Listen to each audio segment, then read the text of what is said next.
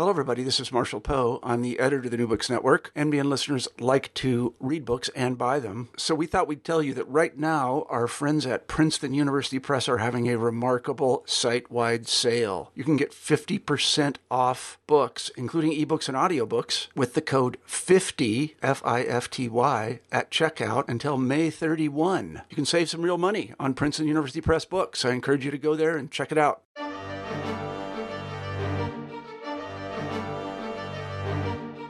Hello, everybody, and welcome back to New Books in German Studies. I'm Julia Stetter, your host, and today we'll be talking to Till Nitschmann about his new book, Theater der Versehrten, or in English, Theater of the Maimed, which analyzes German theater texts from the 20th century. Mr. Nitschmann has studied German literary studies and political science, and currently holds a postdoc position at the Leibniz University of Hanover. Mr. Nitschmann, welcome to the show. Thank you for having me and for your questions. I'm glad to do this interview. Yeah, the pleasure is mine. Okay, so um, let's start with the title of your book, Theater of the Maimed. I'm not quite sure whether I've translated it correctly or whether I should have rather said Theater of the Wounded or Theater of the Injured, you know. Um, so could you help me with the translation, please, and then explain a bit what versehrt means in German? Yes.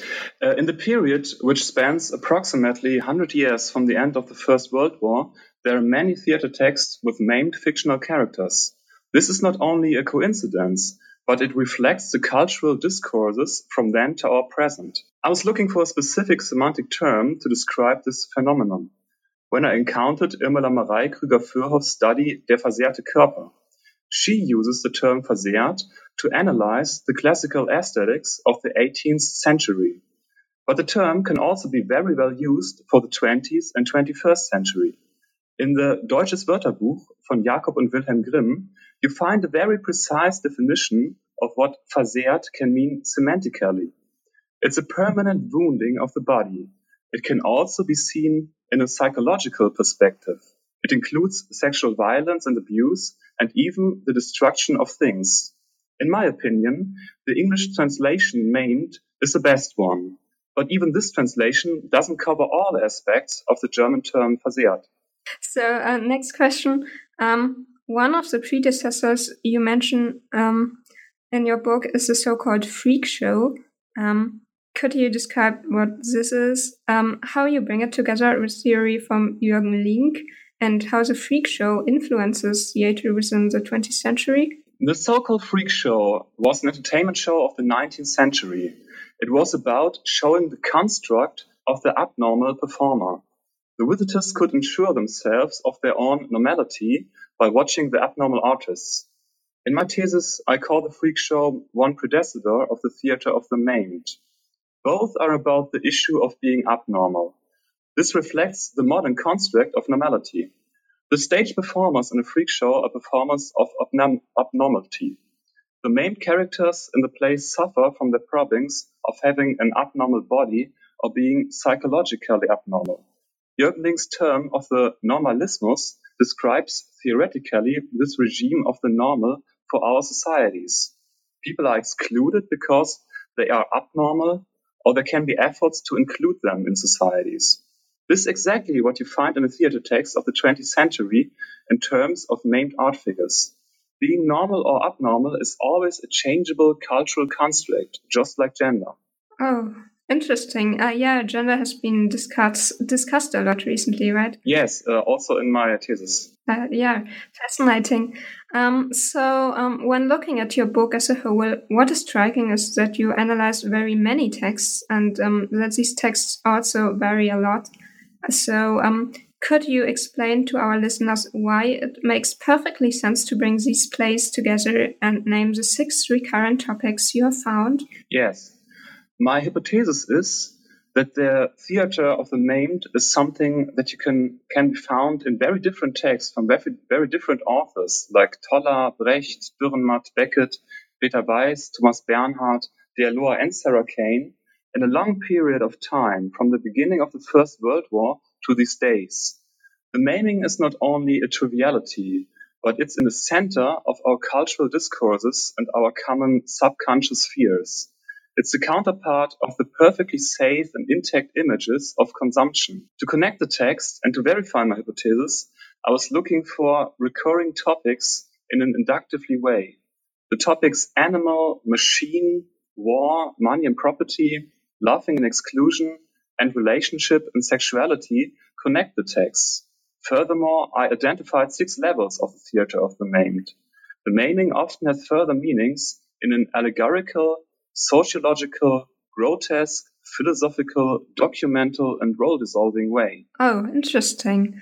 So, to get to an example, um, in Dea Loher's play Tattoo, there appears a woman uh, who is seen as a dog by the other figures. Um, and how and why is she maimed? And to what, what extent does she belong to the issue of animals that often pops up within the text texts you analyze, as you have just mentioned? Yeah, this is very interesting in this text. The mother Juliane Wucht in Dea Loher's Tätowierung is a committer and victim in one person. She knows that her husband is sexually abusing both daughters, but she does nothing. She's a so-called silent partner of the abuse. Her face mask symbolizes that, and in some way she seems to enjoy the violence. In the family order, she has to play and somehow likes to play the role of a dog. The family members call her Dog Jule, and she works in a beauty salon for dogs. Dog Jule is self-maiming herself. She scratches her skin bloody all the time. Her silence about the sexual abuse is inscribed in her skin. The mother is physically and psychologically maimed and dehumanized to a dog. The topic animal is very strong connected with her maiming. Her silence keeping is reflected in her scratching. In the end of the play, she flees from her family. She manages to save herself, that is kind of surprising, but she sacrifices her daughters. Oh, okay. So um, the end is a bit sad, right? Sacrificing.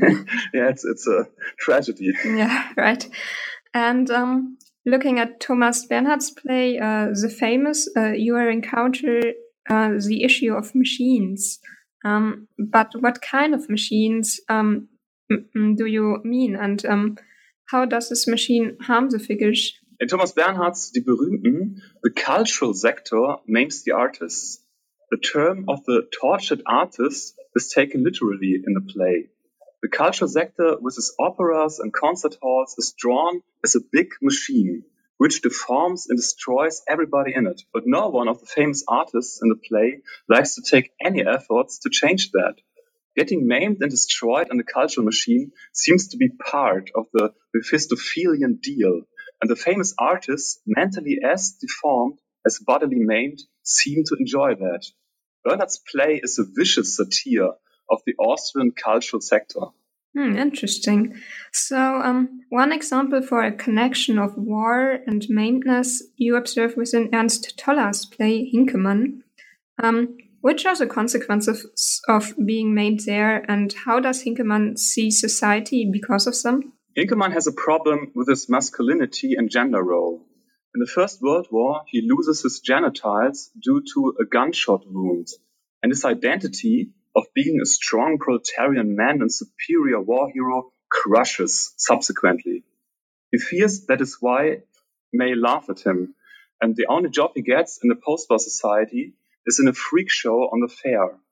Ironically, in the freak show, he has to perform the strongest man of Germany, fiction. The proletarian workers can't save him with their ideas of a new socialist society. He is still the victim and they laugh at him because of his maiming. Because Hinkemann is maimed, he starts to reflect. He sees the problems of the post-war society and the working class very clear. The society is unhuman and instinctually brutal to the weak and abnormal. For Hinkemann, the society is dysfunctional and metaphorically maimed. The character Hinkemann and his painful experiences become an allegory in a play for the Weimar Republic.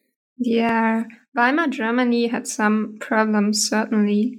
Considering the issue of money, um, you analyze, among other texts, uh, Bertolt Brecht's Three Penny Opera, um, also an interesting play. Um, uh, so, could you uh, tell us a bit about the connection of being maimed and earning money as it is uh, developed in this play? In Brecht's Die Drei-Groschen-Oper, there's a begging industry. All the maiming is fake in the play. The beggars try to shock the people to get their money, well organized by the so-called beggar king Peachum. For him, compassion means money. The more compassion, the more money he gets. His only problem is that the people become easily accustomed to the terrible maiming. That is why he always has to invent more shocking ones. For my research, this play is interesting because it shows the construction of bodies and maimed-ness in a theatrical, self-reflecting way. The actors play fictional characters who play named beggars.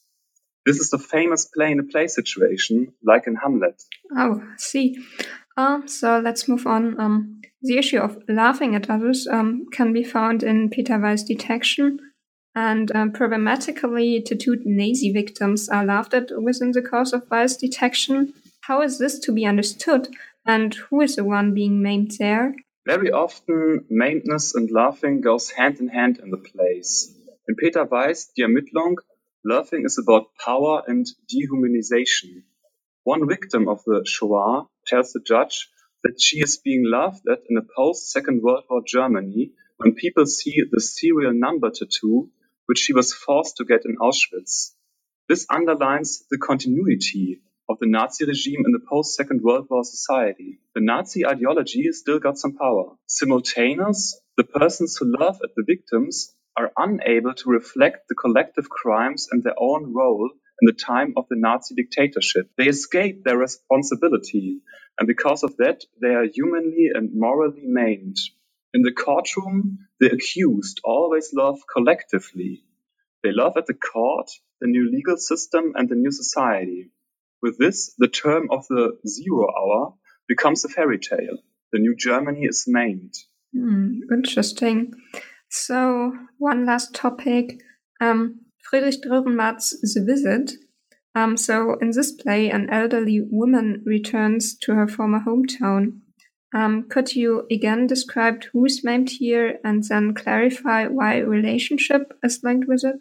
In Dürrenmatt's Der Besuch der alten Dame, the constellation of power has changed. The former victim, Clara Wäscher, who was impregnated, neglected, and then excluded by her former boyfriend, Alfred Ill, in the small village society for so-called moral reasons, returns after many years.